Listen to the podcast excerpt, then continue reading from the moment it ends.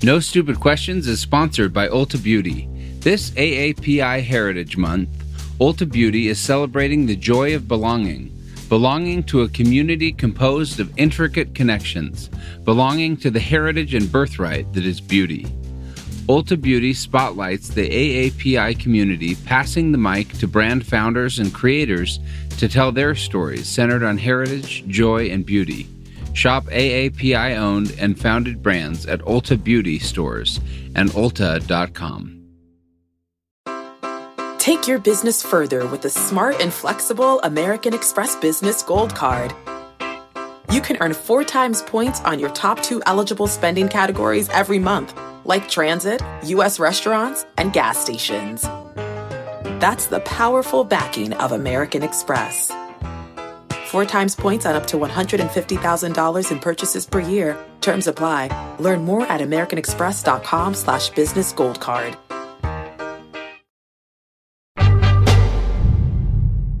If I'd gotten my hand on one of those peacocks, I would have pulled out a fistful of feathers just to teach him a lesson. I'm Angela Duckworth. I'm Stephen Dubner. And, and you're, you're listening, listening, to, No, Stupid, Stupid questions. questions. Today on the show, what type of pride is good for you and what type is bad? I was imagining like salty and sweet pride. That's popcorn.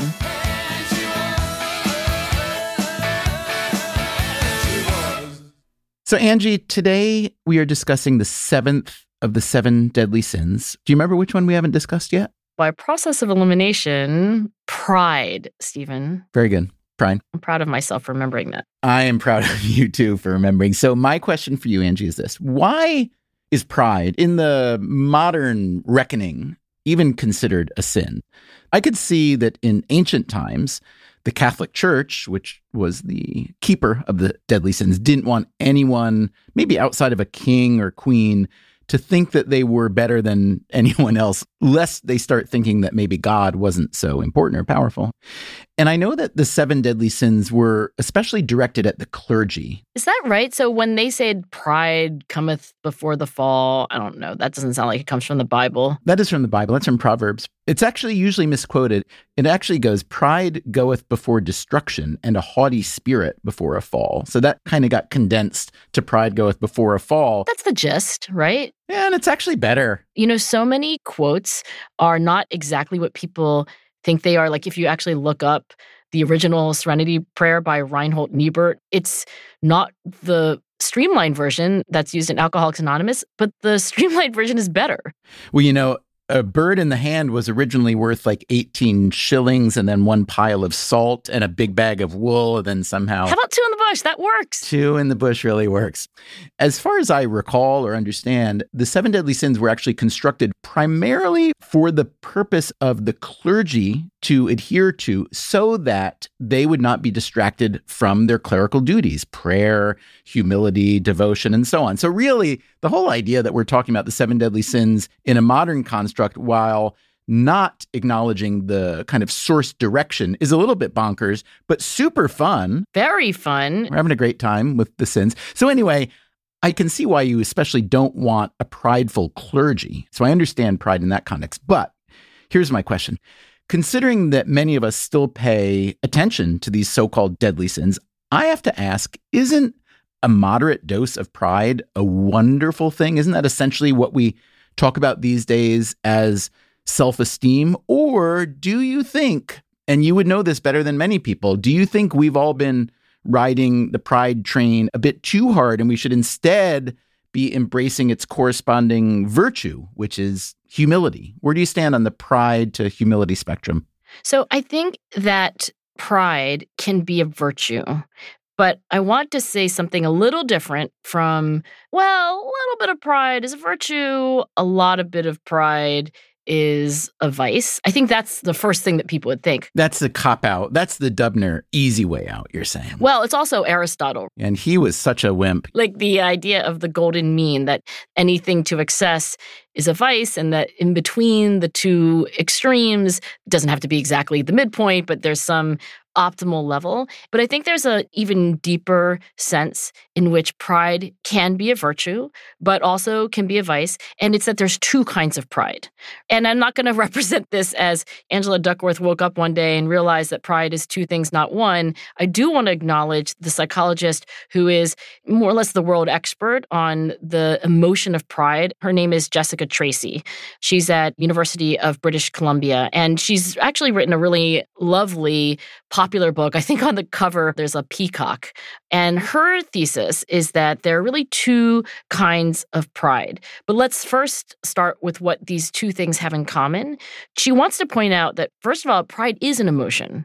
It's an emotion like happiness or sadness or anxiety. That surprises me. You don't think about pride as an emotion. I don't. I don't know what I would call it other than an emotion. But when I hear you talk about emotions, and we discuss that on the show quite a bit, I think of them as an emotional response, something that you feel in response to some sort of action or activity or statement, usually by someone else, but could be by yourself. But pride to me feels more like a longer term response than an emotion. So tell me why that's wrong. When you say it's a response to an action or an event, you know, that is actually how most of us, I think, experience the emotion of pride. In particular, pride is the emotion that follows success. So, this is the feeling that we have when we accomplish something that we value. The other thing to say about, again, this emotion, according to Jessica Tracy and her colleagues, I would agree with her, by the way, is that it's a kind of emotion that we would call self conscious emotion. And Stephen, we've talked about self conscious emotions before, like embarrassment or shame. Those are two negative self conscious emotions. When I say pride is a self conscious emotion, it's an emotion that is about ourselves. So, for example, when children are below the age of three and they don't really actually think of themselves in any kind of reflective ways. For example, really little kids, when they look in the mirror, I mean, really little, right? I don't remember exactly what the age cutoff is, but they look in the mirror and they think it's another baby. They don't realize it's themselves. So, pride is a positive, self conscious emotion that we have in the aftermath, if you will, of accomplishing a goal that we care about. And that core is common to good pride and to bad pride. So when you say there are two types of pride, this is what you're talking about, good pride and bad. Because I was imagining like salty and sweet pride. That's popcorn. But you're saying there's just a pride spectrum. Mm-hmm. it's not two ends of a spectrum. It's actually much like salty and sweet. It's two different things. So again, I'm not taking the Aristotelian view that a little bit of pride is good, and then you get to the extremes and you're like vice territory. What Jessica Tracy and again, she's got students and collaborators, but this argument is that there is authentic pride and then there's hubristic pride. Oh, I have seen that distinction. And when I read that, I thought, oh, that makes a lot of sense. Authentic pride is what I would call earned. I did something that was worth praising by myself and perhaps even others. And then hubristic is whatever. Hubris, we know all about. I mean, Icarus, plenty of examples historically of hubris. So if that's the case, Shouldn't there be better words then rather than there are two kinds of pride, good pride and bad pride? Shouldn't you and your psychologist colleagues have- rewrite the English language? I mean, maybe you could say that hubris is a good word for hubristic pride because it's one word and not two. But the fact is that we use the word pride in both senses. We really do. Even in the dictionary, in the Merriam Webster, it lists pride as the good versions and the bad versions. The good versions being reasonable self esteem, confidence, and satisfaction in oneself, self respect. That sounds like a delicious thing. Give me more of that. Give everybody more of that. More, please. But then, same word, exaggerated self esteem, conceit. So, yeah, I think there's a nomenclatural failing here. And I'm really glad you're clearing this up for us because I think when people think of pride, and probably the most famous quote, as you cited, pride goeth dot, dot, dot before a fall, it's really nice to disentangle these. How bad, though, is the bad pride and how good is the good pride? So I guess let's start with bad because I think a lot of people do think about pride as being something that they don't want to have too much of. Oh gosh, that person is, I don't know if they would say they're so proud. No. Have you ever heard anyone say that about someone? Arrogant or hubristic, but. Not unless they're talking about pride and prejudice which I do actually like to talk about and watch and read a lot. Go for it. I'm just going to take a nap, but it's okay. The BBC version in particular, Colin Firth at his extraordinary peak. But anyway, when we're talking about hubristic pride or hubris, synonyms would be arrogant or conceited. Those are the things that you're reading out of the dictionary or words of that ilk. I think the spirit of hubris or hubristic pride is you are self aggrandizing. I think actually the peacock is the perfect image for this. Like you are maybe seizing admiration as opposed to earning admiration. And so you have this sense of an inflated, it's like a balloon. It's like being pumped up, but also there's a fragility there. And this is related to bad things like selfish behavior and narcissism. And this is, I think, such an interesting thesis that Jessica and her colleagues, you know, what they think is that from an evolutionary perspective, we have a hierarchical society, and it is an advantage in terms of reproducing if you are higher in the status hierarchy. And one of the ways that you can be higher in the status hierarchy is to take it, to dominate, and to be aggressive. So when she talks about hubris or hubristic pride, the feeling that can actually come from dominating other people, and that's bad pride, I think we would agree. And then there's the good pride. We should talk about that because I think that's what she would say is the underrecognized kind of pride. But all of us, I think when we talk about it more, we're like, oh, yeah, I know what you're talking about. So here the words are like accomplished and confident. And what research shows is that when you have that kind of pride, authentic pride, you're actually more likely to be pro social. So not aggressive, but you're also actually, and I think this is what appeals to me about pride as an emotion, you're driven to accomplish things. Like one could argue that the great engine of human society, innovation, progress has been really pride. First of all, I appreciate that explanation. Second of all, I have two responses one trivial, the other slightly less trivial. Here's the trivial one. Just this morning, Angela, I was reading a piece in the Times by Tony Scott. A.O. Scott is his byline, and he's been one of the film critics for the New York Times for a bunch of years, maybe close to two decades. And it was kind of a self administered exit interview. And he was saying the films that he felt he got wrong, the films he felt he got right, the instances where he was too mean, too generous, etc. And one of the films that he felt good about hating and he went back and re-examined his review of it and felt that he could have hated it even more was Love Actually. what? Gasp. And I know you love that film, and I know many people love that film. And I also, I don't know if you remember this, but I did finally watch it. Sometime in the last year or two, it was on TV, and I watched it. And I don't know if you remember, we talked about it on the show. You said, "What'd you think?" And I, I hated it. Like I hated it. I thought it was too sappy. I think yeah. I blotted that out of my memory. okay, but here's the terrible thing I'm asking you now. When I read Tony Scott writing that about his review of Love Actually, I felt some pride. I thought, I didn't let myself get bullied by Angela into thinking that it's an amazing, wonderful, feel good movie. I felt, no, I thought it was terrible and saccharine and staged and everybody chewing every scenery they could find. So is that good pride or bad pride that I'm experiencing? That's my trivial question, number one. So interesting. Was it authentic pride or hubristic pride? Exactly. I think it was hubristic. I think it was like, hey, Angela, she's not so smart. I think that's what it was.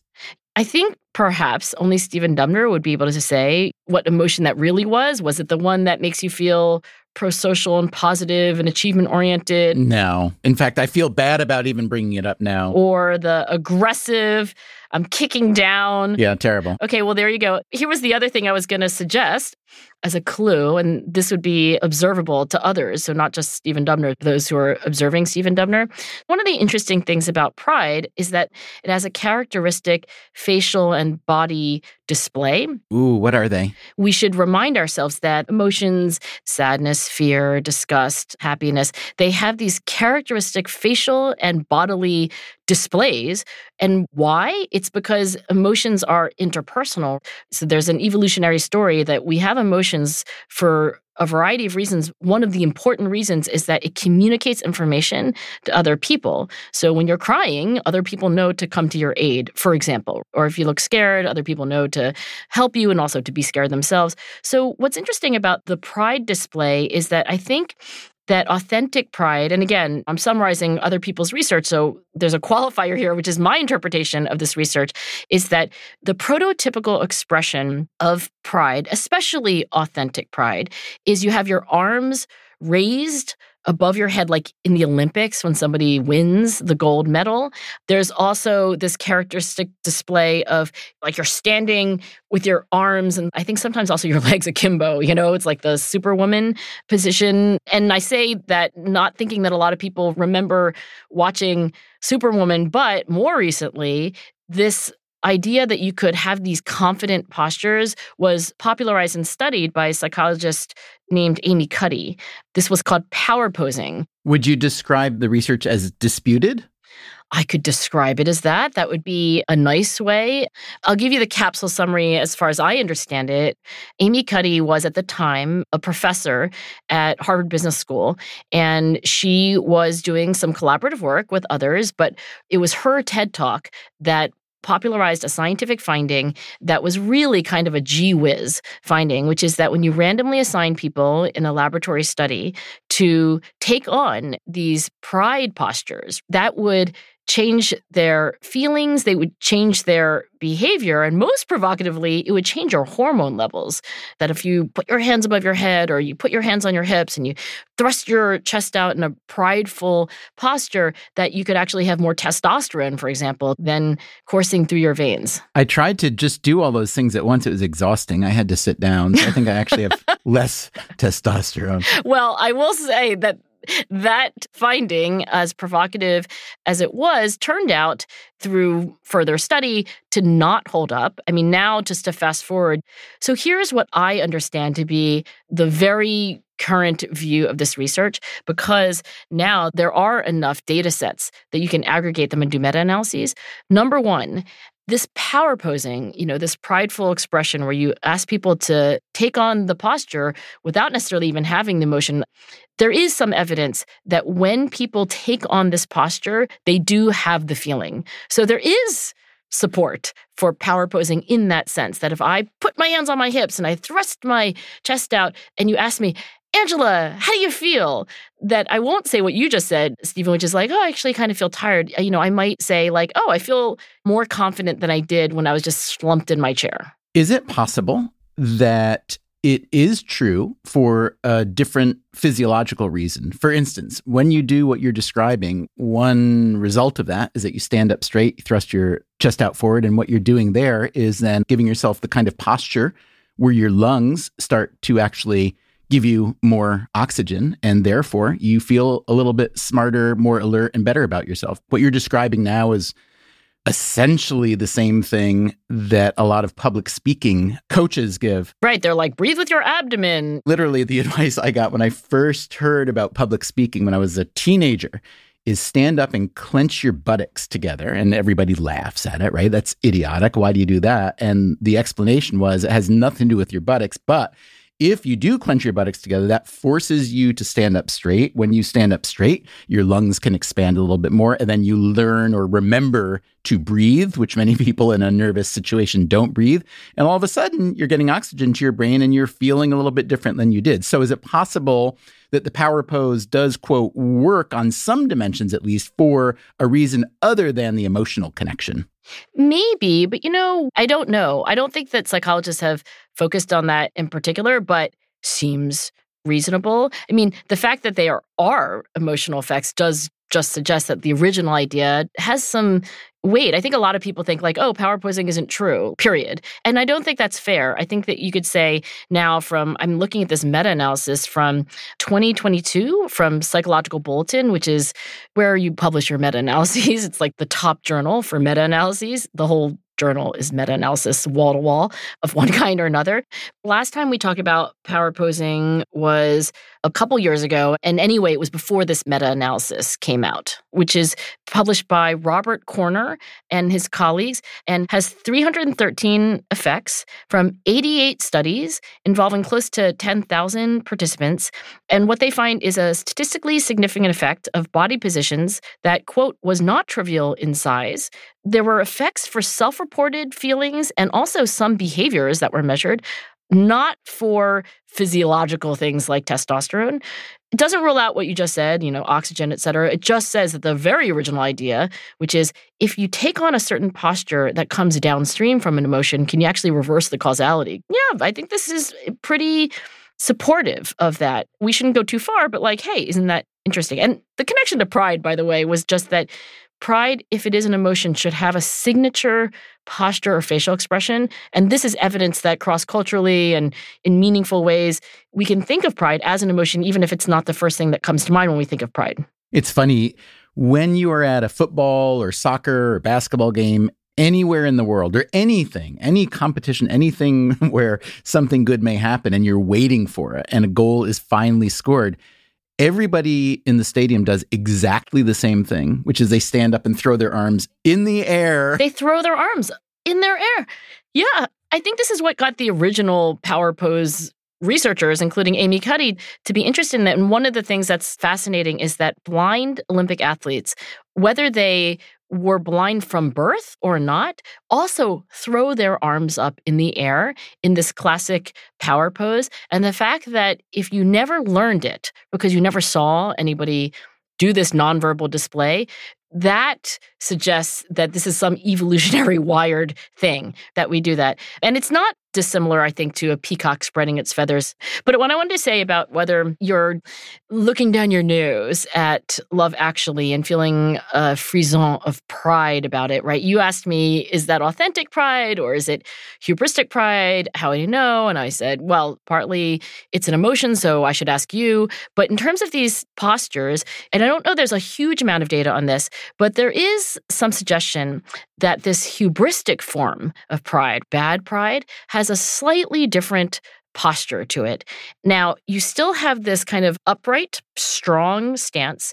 You may have your arms akimbo on either hip, but instead of looking slightly up and smiling, which is part of this pride posture, you tend to be smiling and you tend to look slightly up. So imagine your chin kind of pointing up. Imagine a selfie, right? Because people are always taking selfies from slightly above.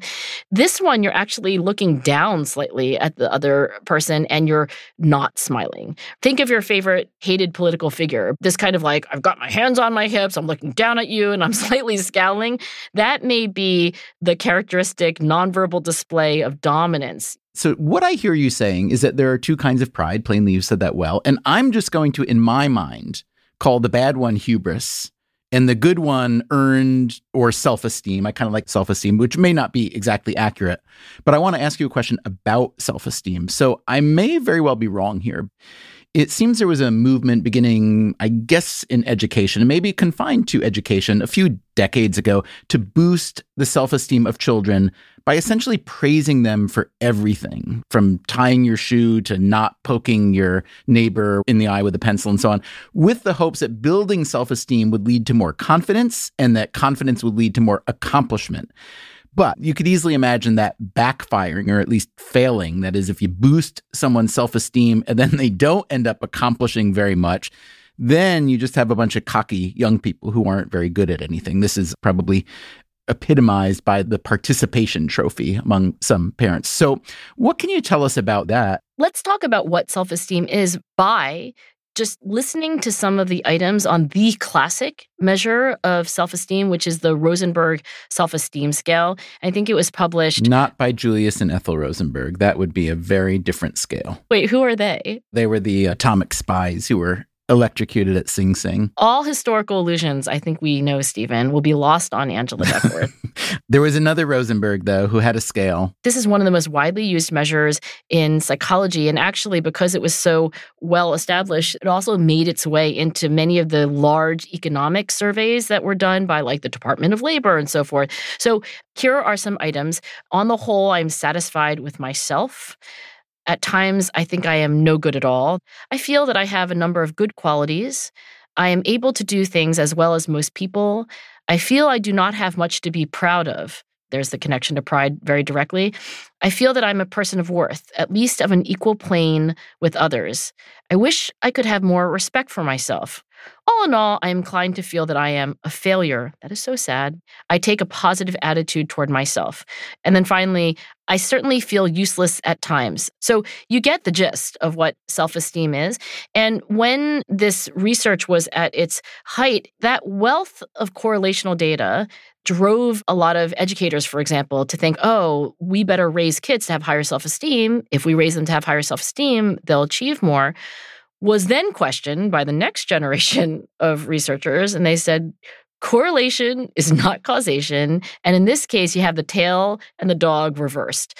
That when you achieve, then your self esteem goes up, not the other way around. So that was the debate in, I don't know, I'm going to get the decades wrong. I'm going to say that was kind of more of a 90s position. So then the next generation, so I'm now thinking of a paper that I read when it came out, and that was last year. Its two authors are Ulrich Orth and Richard Robins. And the title of the paper is Is High Self Esteem Beneficial? Revisiting a Classic Question. And I want to quote from their summary because this to me is really actually convincing. And so I'll say that I'm in their camp. Overall, the findings suggest that self esteem is beneficial, and they name many domains, you know, physical health, relationships, school, work, mental health. And then they go on to say there's substantial meta analytic evidence, meaning you look at all the studies that have been done, you average the effects. They find the effect is visible but small. And then the discussion goes on to say that, yeah, we should have interventions that boost self esteem, especially, I think, for people at the very low end of the continuum. Still to come on No Stupid Questions, Angela reflects on why she sometimes struggles to keep her pride in check. I mean, do you think it's connected in some way to your father's expectations? Are you going all Freud on me?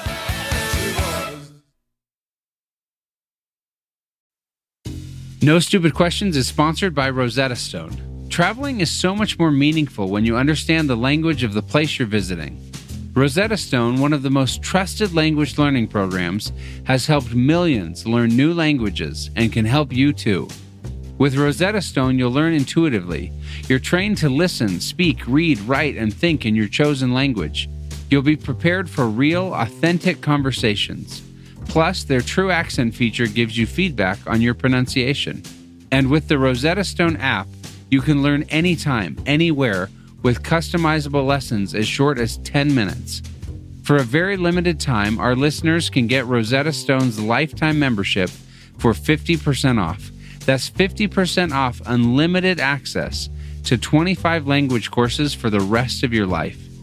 Redeem your 50% off at rosettastone.com slash questions.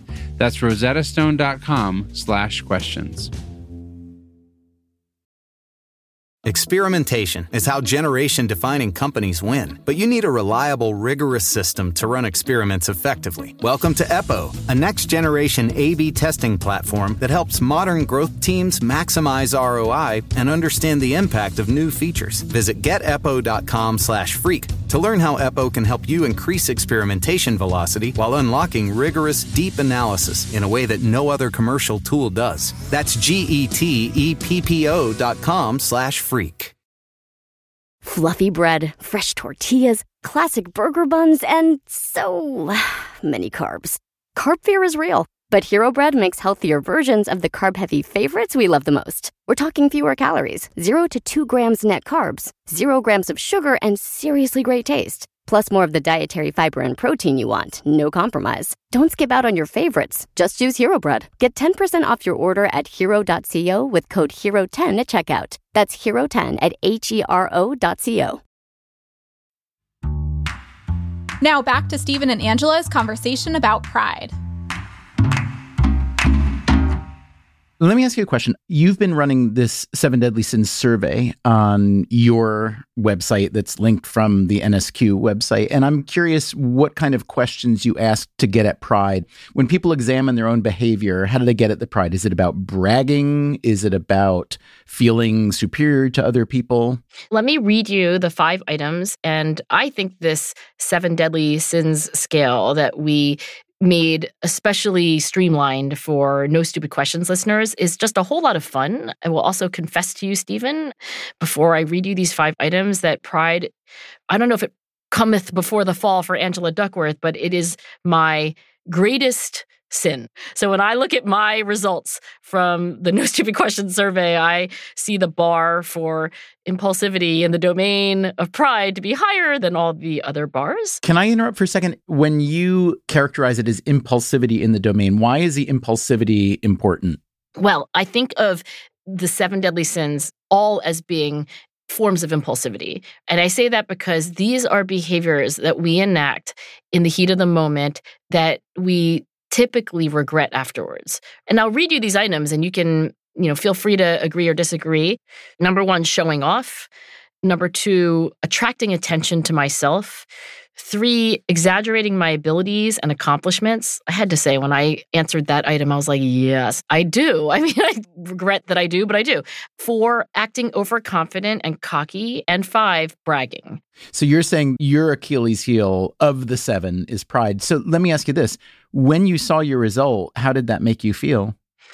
Not so proud. I mean, the irony is that when you actually get feedback on pride, there's a catch 22 that like if you're really in that cycle of aggrandizing yourself you might be particularly invulnerable to feedback there but anyway i have enough humility to let in this feedback and you know i'm thinking about my dad and i'm thinking about how we grew up and I remember hating how my parents, especially my dad, actually, honestly, never my mom. So let me just implicate my dad here.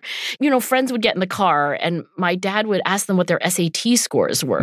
it was just horrifying. And then he'd be like a party of your aunties and uncles, and there's like millions of dishes of Chinese food everywhere. And my dad would say things about my SAT scores or about X, Y, or Z accomplishment. He was bragging or he was comparing you to people who'd done even better? He was bragging in those cases. In private, he would often compare to people who hadn't done as well. So you got it both ways. That's nice. I know. And I don't want to villainize my dad here because my point is that now I recognize that I do that. Like, hello, kettle, I'm pot. I am also guilty of this sin of pride. And I can't blame it all on my dad. I'm just saying, like, hey, this is a problem for me when you read those results and you think back, and that was a really interesting and thoughtful connection to where part of that may have come from, does it make you want to do anything about it, change behavior in some way? Well, I will point out that in this seven deadly sins scale, we only talk about hubristic pride. This is the bad form because it's the sin scale, not the, hey, these seven deadly sins could be virtues if you think about them this way scale. So, first of all, I will say absolutely. I feel like the people that I like most, Stephen, are so humble. They really are. Like, they're so amazing and they are in the most genuine way not thinking about their amazingness.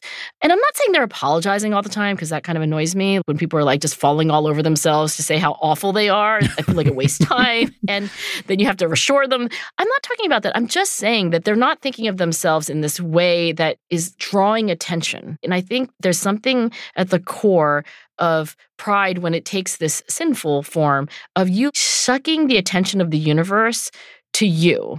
And so to notice that I do that, you know, I was just yesterday in this conversation and we were talking with other researchers about where to send a research paper.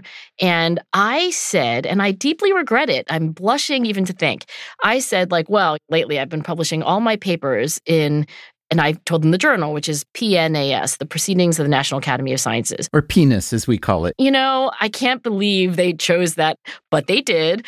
Yes, PNAS, or say it as you want. But when I think back to this conversation, again, fewer than 24 hours ago, I think, like, what an awful thing to say. It's such a braggy thing. Like, oh, yeah, I've been publishing all my papers in this top journal outlet. And I think there is this kind of tendency that I have to, if not exaggerate, certainly point to my achievements. And like, gross. I don't know exactly why I do it. What do you think it's doing for you? What itch is it scratching or what appetite is it fulfilling, do you think? Do you think it's connected in some way to your father's expectations? Are you going off Freud on me? I was just trying to go there without even saying we were going anywhere, but I'm loving this. Yeah. No, I'm just curious what you think it's satisfying and whether maybe that thing that you think is necessary to satisfy isn't so necessary. I am going to go back to my dad, but not in the way of, oh, it's my dad's fault or I learned everything. But just as an example, when my dad died, my mom took a peacock feather that she somehow found. Did she find it on a peacock and pluck it out? Or you're saying she just found one feather? No, she did not go to the zoo. like mug a peacock. I'll have to ask her where she found this peacock feather, or maybe she bought one. There is a hotel in Copenhagen that is an old hotel and it backs up onto the oldest amusement park, I think, in the world. It's just like an old time amusement park that was built in Copenhagen. And if you're in that hotel, there are peacocks that hang out on your back deck and they come up and try to do things with you, some of which don't feel very friendly. Wait, what? What do you mean? You know, peacocks, in my experience, are I don't want to call them nasty. I'm sure there are some nice ones, but I think they were supposed to be kind of aggressive, though, right? They're on the aggressive side. They are the dachshund of the bird world. I just didn't know if you were violated by them or something. I was not violated, but I could imagine that people could have been violated. So all, all I'm saying is that if I'd got my hand on one of those peacocks, I would have pulled out a fistful of feathers just to teach them a lesson. Well, I'm glad to know that about you, Stephen. And I would have given them all to your mom. If this ever comes up, if we're ever traveling in old Europe, you never know when one little piece of information might be handy. Yeah, I'm going to write that down. Okay, I do not know how my mother came upon this peacock feather, but she found it to be the perfect metaphor for my dad's whole approach to life. She painted a painting. This is just days, I think, after my dad died. And it's a beautiful painting. It's all like dark blues and emerald greens, and it's kind of abstract. And if you look very closely, layered into the paint is this actual peacock feather. And I put it actually between our first and second floor so that every time I come down the stairs, I see this painting. Look at you bragging that you have more than one floor in your house. That is just so prideful. well done, Angela. Um, I have to admit, I've been cheating on you a little bit. I've been chatting with ChatGPT a little, and I asked them why pride is considered a deadly sin. And I am very interested in this answer. ChatGPT tells me pride is considered a deadly sin because it involves an excessive sense of self importance, arrogance, and a lack of humility.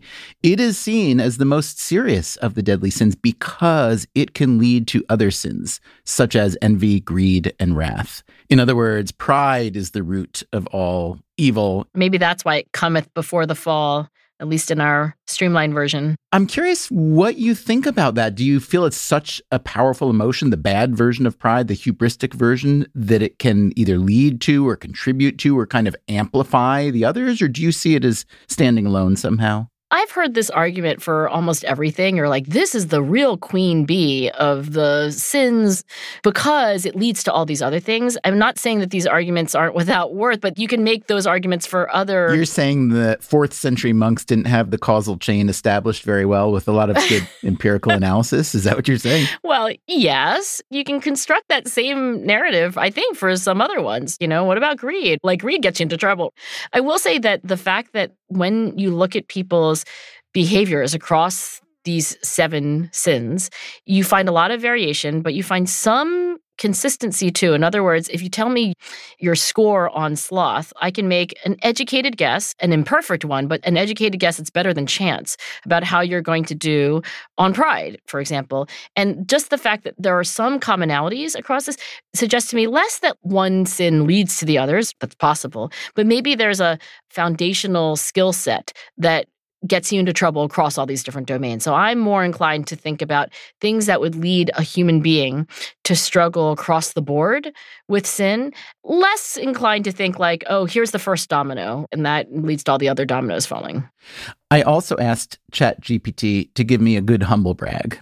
Oh, you love humble brags. I feel like every time I say anything, you say it's a humble brag. Oh, I feel terrible now. Did I say that about your love of Love Actually? No, it's usually when I confess something. It's usually when I say like, "Oh my god, I," and then I say something which I think is a self-critical thing, and you're like, "Oh, nice to humble brag," and I'm like, What? That just shows how much I love you and I'm willing to say it directly to your face.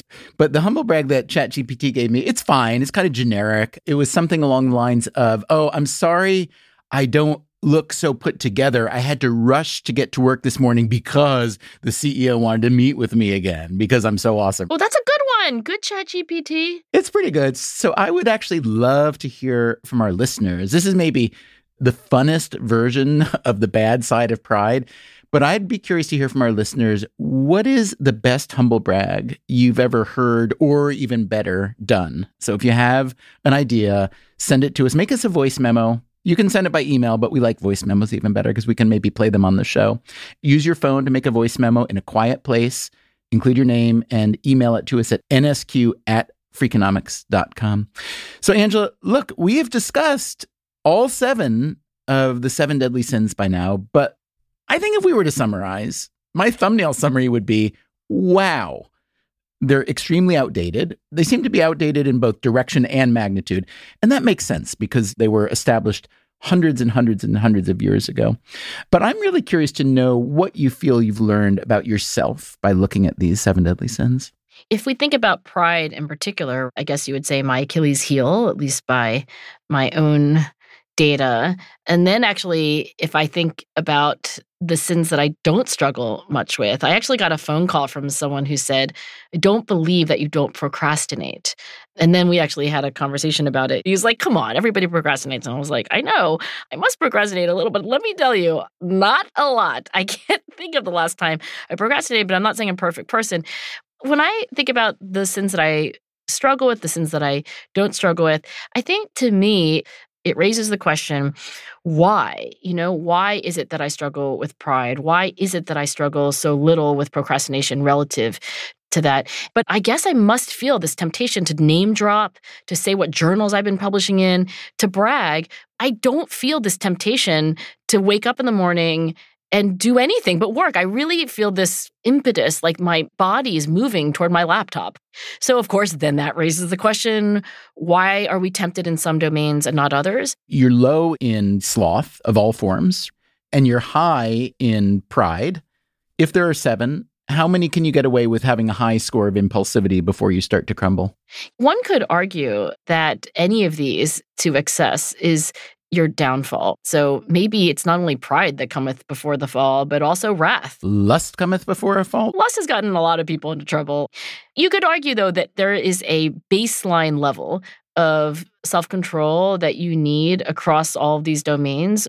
I mean, it's just not hard to imagine that. Taken to their extreme, any of these can be your downfall.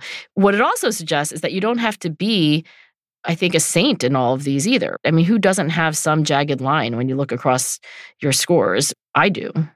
Well, this needs more conversation. And Angela, if you agree that it's a good idea next time on the show, I want to go through your findings from the survey because basically what you've done is invited the listeners of No Stupid Questions to assess themselves on your scale. And you have that data and you're willing to present it to us. Is that correct? I am. That's a challenge I'm willing to take on. All right. Talk to you next week, Angela. This episode of No Stupid Questions was produced by me, Katherine Moncure, with help from our production associate, Lyric Bowditch. And now, here's a fact check of today's conversation. Early in the episode, Angela refers to the Serenity Prayer by Reinhold Niebuhr. This is the prayer commonly quoted as God grant me the serenity to accept the things I cannot change, the courage to change the things I can, and the wisdom to know the difference. Although the prayer is usually credited to Niebuhr, recent scholarship has found that it was first coined in 1933 by a theologian named Winnifred Wygal, who studied with Niebuhr. Then, Stephen mischaracterizes A.O. Scott's recent comments on his review of Love Actually. Stephen says he went back and re examined his review of it and felt he could have hated it even more. In fact, what Scott wrote was Every few years, someone publishes the bold, contrarian discovery that Richard Curtis's Love Actually is actually bad. I'm just petty enough to point out that I said as much back in 2003. Finally, Stephen describes a hotel in Copenhagen that has peacocks and backs up onto the oldest amusement park in the world. The Nimb Hotel in Copenhagen has peacocks and is next to Tivoli Gardens, which was founded in 1843.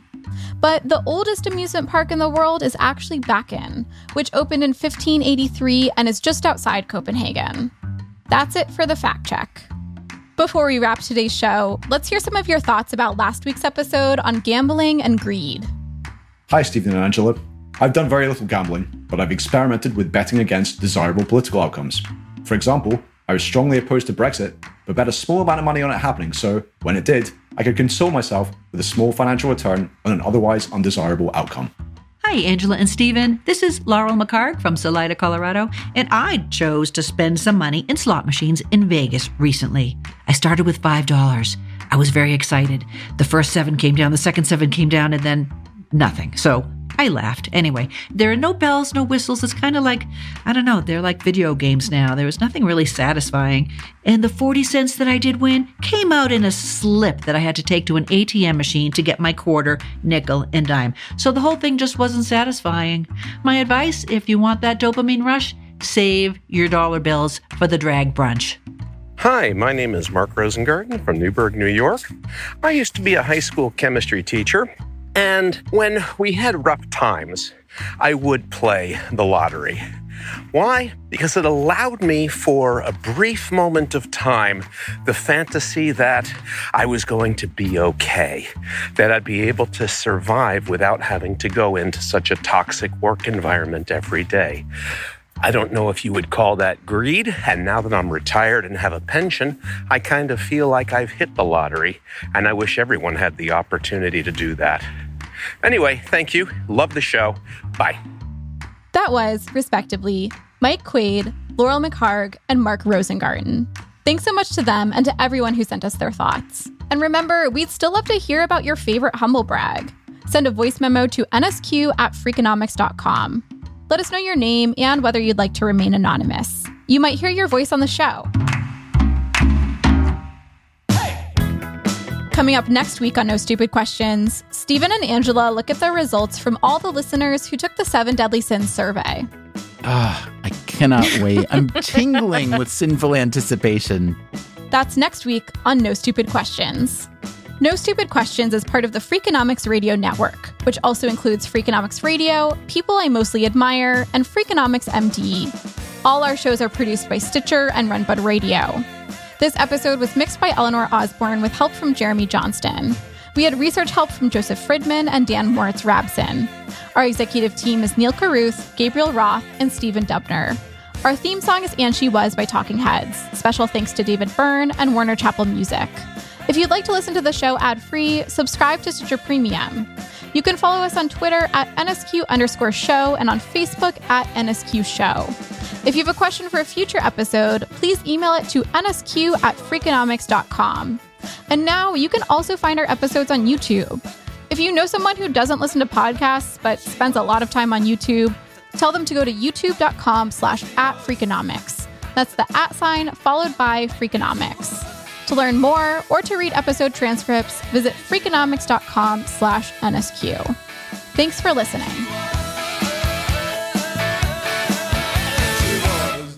I was regaled by his hooting and hollering. He was like, six point game, six, five, five point game. The Freakonomics Radio Network, the hidden side of everything. Stitcher.